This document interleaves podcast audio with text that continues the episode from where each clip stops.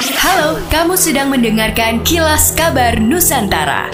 Podcast persembahan KG Radio Network menyajikan berita harian yang mengangkat keunikan dari berbagai wilayah Indonesia. Kilas Kabar Nusantara dapat juga didukung oleh pengiklan loh. Sahabat Sonora Polres Metro Tangerang Kota mendirikan posko antemortem untuk warga korban kebakaran di lapas kelas 1 Tangerang. Sementara itu, proses identifikasi jenazah akan dilakukan di Rumah Sakit Kramajati. Informasi selengkapnya, rekan Rama akan menyampaikan untuk Anda. Silakan Rama. Baik, sahabat Sonora dapat kami informasikan mengenai perkembangan penanganan kebakaran di lapas kelas 1 Tangerang yang terjadi pada dini hari ini. Terkait perkembangannya, Kapolres Metro Tangerang Kota Kombes Pol Dionisiu de Fatima turut menjelaskan. Saat ini Polres Metro Tangerang Kota telah mendirikan posko antemortem untuk melayani keluarga korban yang kemungkinan akan segera datang ke lapas kelas 1 Tangerang untuk mencari informasi mengenai korban. Dan dari pantauan kami di lokasi sudah terlihat sejumlah keluarga korban ataupun pihak-pihak yang keluarganya menjalani masa hukuman di lapas ini. Selain itu, pihak Polres Metro Tangerang Kota juga akan menjalankan fungsinya dalam mengamankan lapas. Dioni juga menyampaikan terhadap korban meninggal direncanakan akan menjalani proses identifikasi di Rumah Sakit Polri Kramat Jati. Sementara itu untuk kondisi di dalam Dioni juga menjelaskan jika saat ini keadaan sudah aman di mana api sudah berhasil dipadamkan, begitu juga dengan bara api. Dan begitu juga dengan ketertiban antar napi di bagian dalam lapas.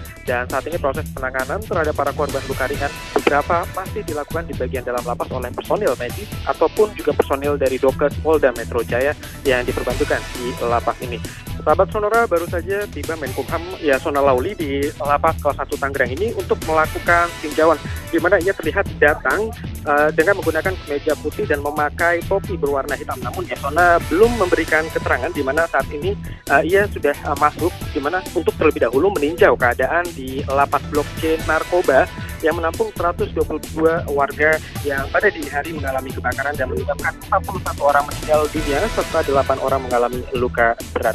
Dan demikian tadi sahabat Nura informasi yang disampaikan oleh rekan Rama langsung dari Lapas Kelas 1 Tangerang dan kami juga akan masih nantikan update-nya untuk Anda. Sungai Bengawan Solo kini sedang menghadapi musim kemarau dan menyebabkan volume air menjadi berkurang drastis. Volume air yang berkurang menimbulkan limbah semakin nampak dan naik ke permukaan.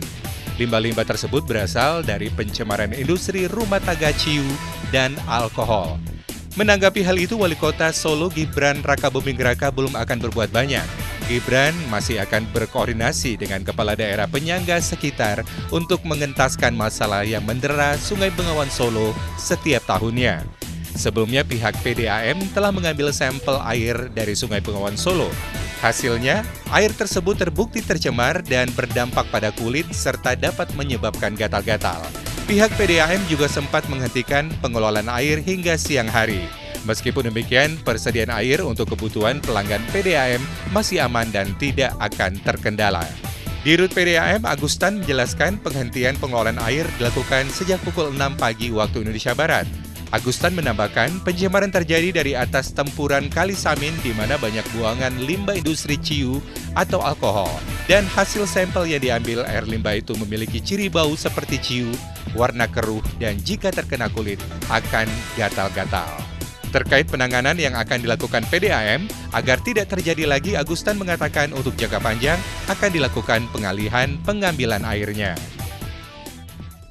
Demikianlah kilas kabar Nusantara hari ini.